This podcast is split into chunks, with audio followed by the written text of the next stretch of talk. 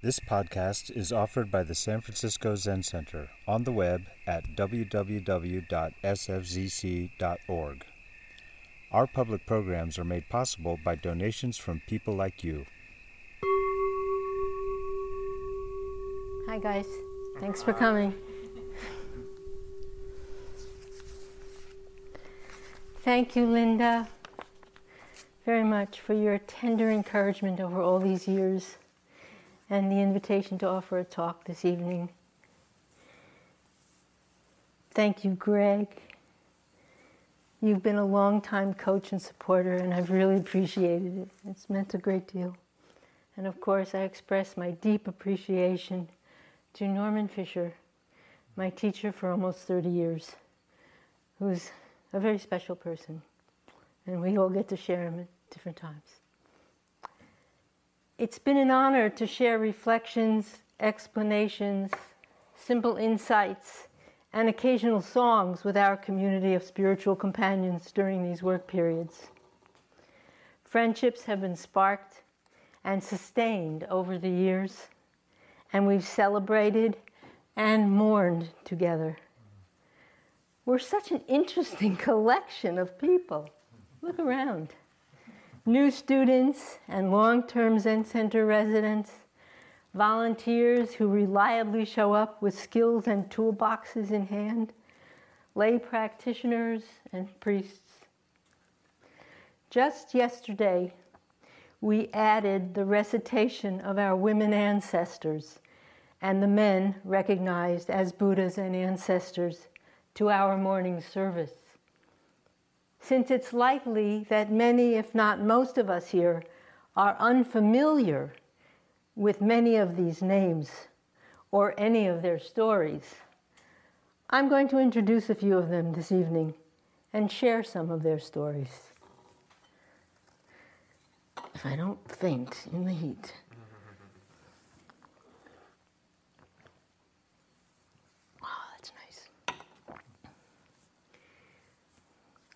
The first time I came to Tassajara was as a guest in July 1998. The second time I came to Tassajara was a year later when I arrived as a monk in September 1999. I was a Tangaryo student in the last practice period Norman led as abbot of Zen Center. At that time, our subject for study, the theme for our practice period, that Norman led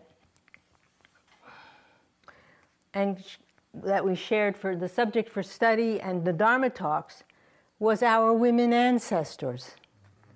Only recently at that time added to the liturgy of Zen Center services. As I understand it, is this still working? I'm hearing differently. Working. Is it working? Okay. Is that everyone here okay. Okay. As I understand it, Norman and Linda Ruth were instrumental in initiating this edition after years of research, discussion, and preparation.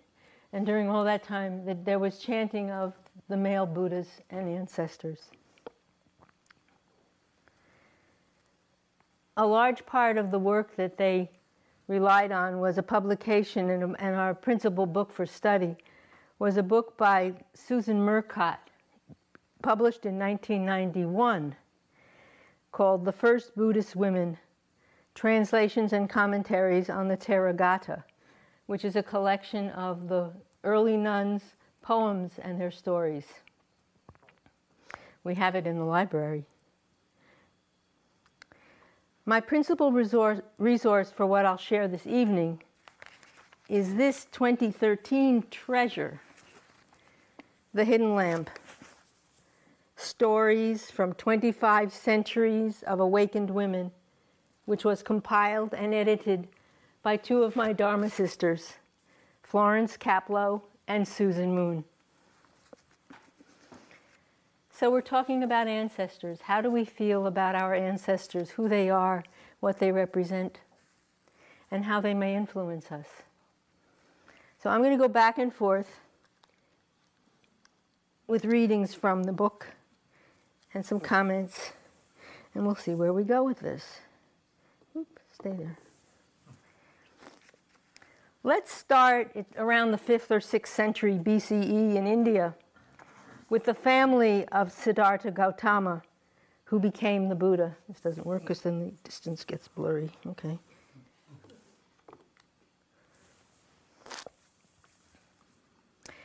Buddha's mother, or at the time Siddhartha's mother, was Maya, and his father was Suddhodana, who was also married to Maya's sister, Mahapajapati.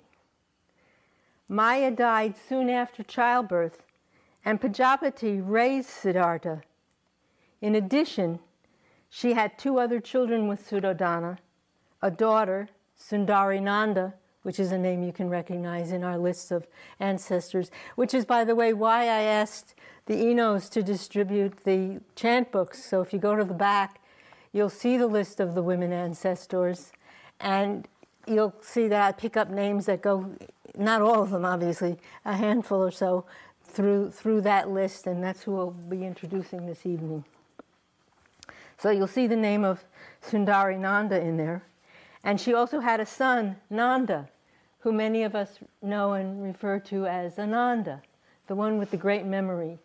And you'll often hear, Thus have I heard, because he heard and he memorized. He just naturally remembered all the words that the Buddha spoke, and that was the basis of the material and the, the sutras that came down to us. And then Ananda also served as the Buddha's personal assistant for many, many decades, actually. Siddhartha married Yasodhara, another name you'll see in that list, and their son was Rahula. Also in the household was Vadesi, another one of our women ancestors, who was Prajapati's nurse.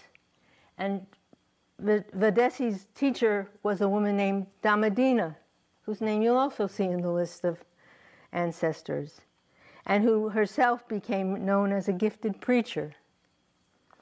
So let's, back, let's back up a little bit. In a, in a very brief summary to bring us to where we want to go forth, Siddhartha left his family in search of something, and as he experienced the world outside, his protected existence, he encountered four messengers an old man, a sick man, a corpse, and a mendicant. He continued searching, trying different practices, and after sitting under the Bodhi tree, he awoke and found enlightenment. This is the Cliff Notes version. Mm-hmm.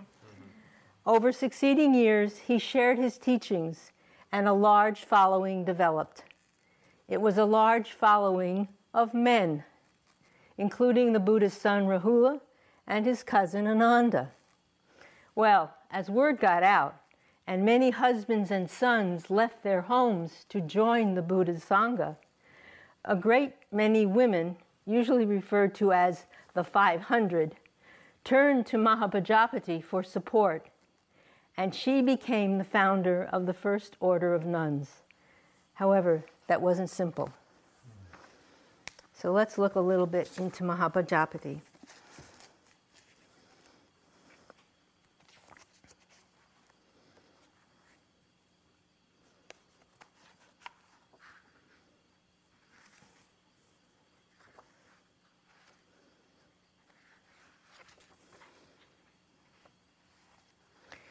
Mahapajapati was the aunt and foster mother of the Buddha, as we discussed, and queen of the Shakyas.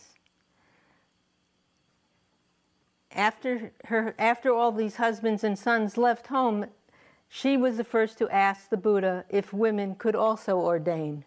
Because she had this growing group of women who wanted to participate in these uh, practices as well. So the Buddha's reply was, Don't set your heart on this. Later, she, oh, then she asked two more times. You know, we do things in threes, right? So she asked two more times and received the same answer. She left. She wasn't happy.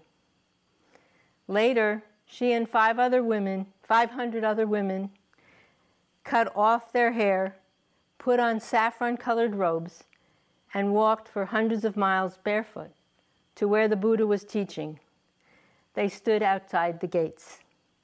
Ananda saw them and interceded, asking Mahapajapati, Why are you crying? Because the Buddha does not permit women to ordain. So Ananda stepped in and asked the Buddha, Why not? Your aunt is standing out there with swollen feet, covered with dust, crying because you do not permit women to ordain. It would be good, Lord, if women had permission to ordain. The Buddha replied, Uh uh-uh, uh enough, Ananda. Don't set your heart on this. Ananda also asked two more times. Then he asked, Are women able, Lord, to realize the full fruits of the way, even arhatship? Yes, Ananda, they are. Since women are able to realize perfection, and since Mahapajapati was so kind to you, she nursed you, she raised you. It would be good if women were allowed to ordain. The Buddha relented, and the Sangha of women was born. However, you know, the communities in general, as they developed, kept adding rules of conduct. You can find lots of material about the rules of conduct and how to run a monastery. And often they arose because something went awry. So we said, well, we don't want to do that again, so let's put this rule in. So there were several hundred rules. In addition, for the women to be able to be part of this group, they added eight additional special women rules. The one that I always think stands out in my mind is the one which says a woman who may have been long time ordained must acknowledge and bow toward even a one day long ordained man. She will always be junior to the most junior man who comes into the Sangha. There are others. These eight laws are still enforced and still in practice in many parts of the world. And in fact, it became part of an issue with the request by a group of Theravadan women to fully ordain as bhikkhunis some years ago. And they finally kind of went around another path to from leaving the one that they were part of with Ajahn Chah's lineage of Thai forest monks, reaffiliated and had a bhikkhuni ordination at Spirit Rock in 2011 I attended it along with Chris Fortin, Earthlyn Manuel, Young Daigen, and Blanche. And it was it was hours long, and we were. It was quite an amazing event, and it was acknowledging that this was the first Western attempt to reestablish the lineage of women ordinaries, of women bhikkhunis, and they've continued to do so since then. So it took a few thousand years, but we're getting here. Okay, on to some other women to introduce you to. Among those 500 were other names you'll see in your list in the chant book Mita, Tisa, Uttara, Visakha, and Vadesi. I want to introduce some information about Bhatta Kapilani.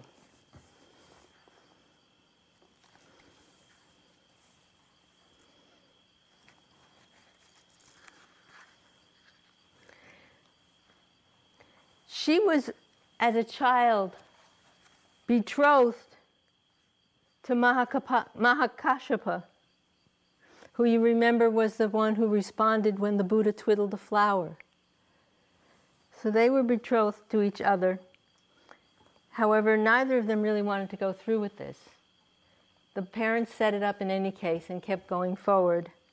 And before the marriage, Bhatta Kapilani and Mahakashapa agreed that they would leave, live a celibate life and renounce the world together. After they were married, they cut off each other's hair, put on robes, and set off into homelessness. And then Mahakapasha, Mahakashapa, as we know, encountered the Buddha at the time that he twiddled the flower, and later became an arhat himself and leader in the Sangha. Five years later, when Mahapajapati established the order of nuns, Bada ordained, also becoming an arhat, and she wrote a poem. Seeing the world's deep misery, we both went forth and are now both free of mind's obsessions. Cooled of passions, we have found deliverance. Cooled of passions, we have found our freedom. So that's a little bit about Bhatta Kapilani. Another one that I think a, a lot of people may be, may be familiar with is Kissa Gotami, because she has one of those. I mean, it's, it's very moving, it's very straightforward, and it's very sad and enlightening. Kissa Gotami is the woman behind the story of the mustard seed. So she came from a poor family. She was taken into a better family and she married and had a child. And at that point, she was venerated as a mother of a child. Not long afterwards, the child died, and she was bereft. And she went around trying to find somebody who could help revive the child. And finally, someone said, Why don't you go speak to the Buddha? He may help you. So she went to the Buddha with this deceased child and said, Please help me. I, I, want to, I want my child to live. And the Buddha said, I think I can help you. However, what you need to do is come back with a mustard seed from a house that has not experienced any death. So she went around town, and every town, every door, every home that she entered and, inquired said they had a mustard seed. But when she said, Well, do you have any death in your family? They always had stories of somebody who in their family had died. So she came back with no mustard seed, however, with the realization that this is something that we all share and is part of our lives and part of what becomes our practice. So when she understood this and the Buddha recognized that with her, she buried the child in the forest and returned to receive ordination.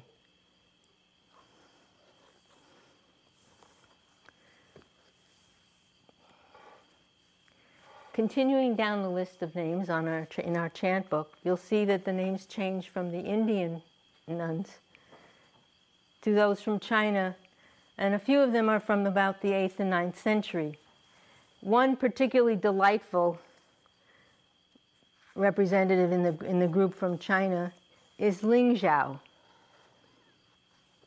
She was the daughter of Layman Pang who has a whole body of material that you can read about himself and, and his wife, Lay Woman Pang. And she, there was a brother as well. They were a very famous Chan dynasty, Chan, I mean, sorry, Chan Buddhist lay family. And were very, people would come to, to get Layman Pang's advice and for him to listen to their worries.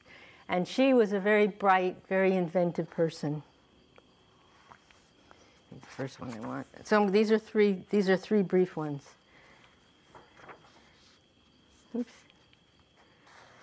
One day, Layman Pang and his daughter, Ling Zhao, were out selling bamboo baskets. Coming down off a bridge, the layman stumbled and fell. When Ling Zhao saw this, she ran to her father's side and threw herself to the ground. What are you doing? cried the layman. I saw you falling, so I'm helping. Luckily, no one was looking, remarked the layman.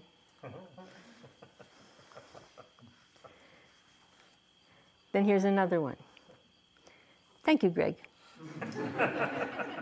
it's a good one. I like. Uh, that's another one that comes up periodically, and I think it's just completely delightful. Layman Pang was sitting in his thatched cottage one day studying the sutras. Difficult, difficult, difficult, he, he suddenly exclaimed, like trying to store 10 bushels of sesame seed in the top of a tree. Easy, easy, easy, his wife, laywoman Pang, answered. It's like touching your feet to the ground when you get out of bed. Neither difficult nor easy, said their daughter Ling Zhao. It's like the teachings of the ancestors shining on the hundred grass tips. And then the last one, which you may be familiar with as well.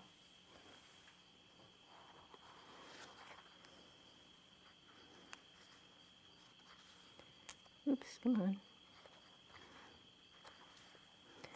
When it was time for Layman Pang to die, he said to his daughter Ling Zhao, Go look at the sun and tell me when it's exactly noon. Ling Zhao went to the door and looked out. The sun has reached the zenith, but there's a total eclipse. When Layman Pang stepped outside to see this remarkable event, Ling Zhao sat down in her father's seat put her palms together, and passed away. Layman Pang looked in from the doorway and smiled, saying, My daughter has gone ahead of me once more. He waited seven days, and then he died.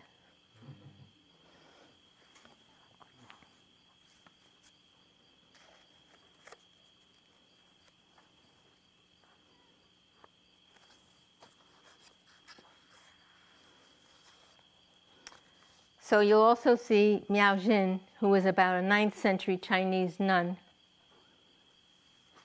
And part of her story rests with other stories which have to do with the sixth ancestor and discussions about whether wind, banner, and mind. The, I'm sorry, the story of wind, banner, and mind comes from early Zen monks arguing whether the wind moved a banner or the banner moved the wind. The sixth patriarch elegantly intervened, intervened. The wind does not move, the banner does not move, your mind moves. So Miao Jin came up with some other responses. There were 17 monks traveling in search of enlightenment, and she, they were going to see Master Yang Shan Huiji in the temple, and they came to stay overnight in the temple guest house where in fact Miao Jin was the manager. They were having a discussion about the six patriarchs' koan. What moves is not the wind nor the banner, but your mind. Miao Jin was director of the guest house, which she had been given responsibility for by the master Yang Shan. She overheard the monks' conversation and said to her attendants, What a shame that these 17 blind donkeys have worn out so many pairs of straw sandals on their pilgrimages without even getting close to the Dharma. One of the nuns told the monks what Miao Jin had said. The monks were humbled. They were sincere in their search for enlightenment, and so they did not dismiss Miao Jin's criticism as the impertinence of a woman. Instead, they bowed respectfully and approached her. Miao Jin said, What moves is not the wind, nor the banner, nor your mind. All 17 monks immediately awakened. They became Miao Jin's disciples and returned home without ever climbing the mountain to meet Yangshan. This story also reminds me of the 16 bodhisattvas that are sitting at our bathhouse who got enlightened together when they got into the water. I know there's no Miao Jin, but I think of that when there's a group that gathers together and they share their enlightenment. Liu Tiemo,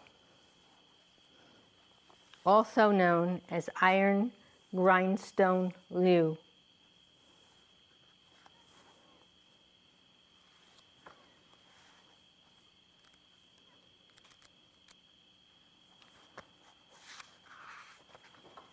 Come on, turn the page.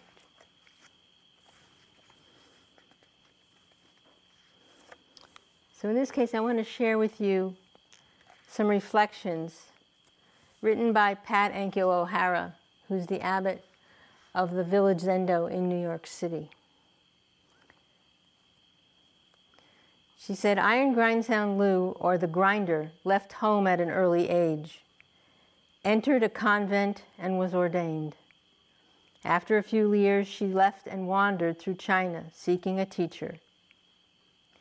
She had encounters with various Zen teachers and eventually gained a reputation as a brilliant and devastating opponent in Dharma combat.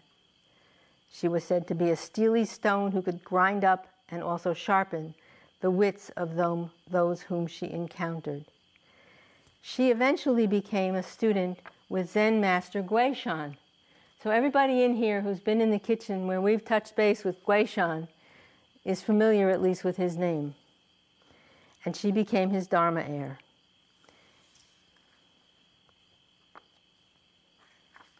The koan that involved that she's involved in that comes up is in actually two of the collections of koans, the Blue Cliff Record and the Book of Serenity.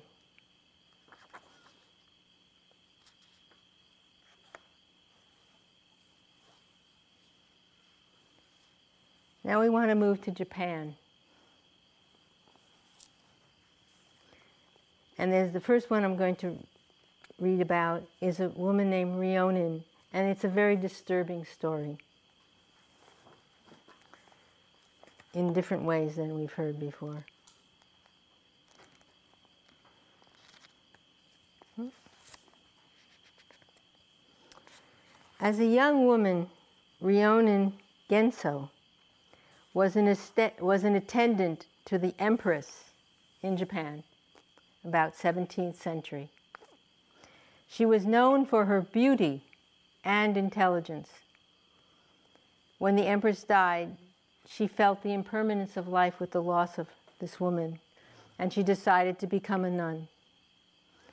Ryonen traveled to the city of Edo in search of a Zen teacher. She asked a couple of them if they would ordain her, and they refused. And the gist of their refusal was that she was too beautiful that her womanly appearance would cause problems for the monks in the monastery. So she continued wandering and she found some women, some women who were pressing fabric.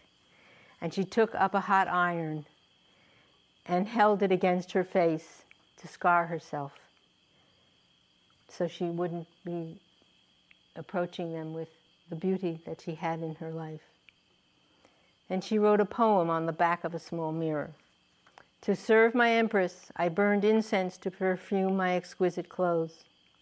Now, as a homeless mendicant, I burn my face to enter a Zen temple.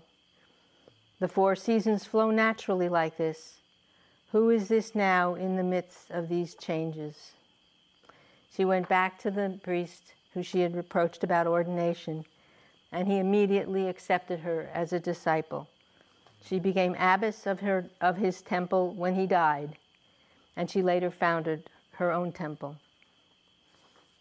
Before her death, she wrote this poem, and it's, it's very um, traditional for especially priests and others to write what's referred to as a death poem. This is the 66th autumn I have seen. The moon still lights my face. Don't ask me about the meaning of Zen teachings. Just listen to what the pines and cedars say on a windless night. The last nun named in our chant book these days, and these lists have changed a little bit over the years, is Chiyono from 13th century Japan.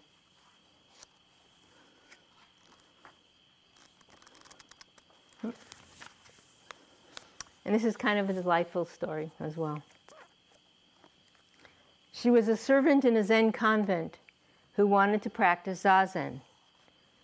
One day she approached one of the elderly nuns and asked, I'm of humble birth. I can't read or write and must work all the time. Is there any possibility that I could attain the way of Buddha even though I have no skills? The nun answered her, This is wonderful, my dear. In Buddhism, there are no distinctions between people. There is only this each person must hold fast to the desire to awaken and cultivate a heart of great compassion. People are complete as they are. If you want to know your true nature, you need to turn toward the source of your delusive thoughts. This is called Zazen.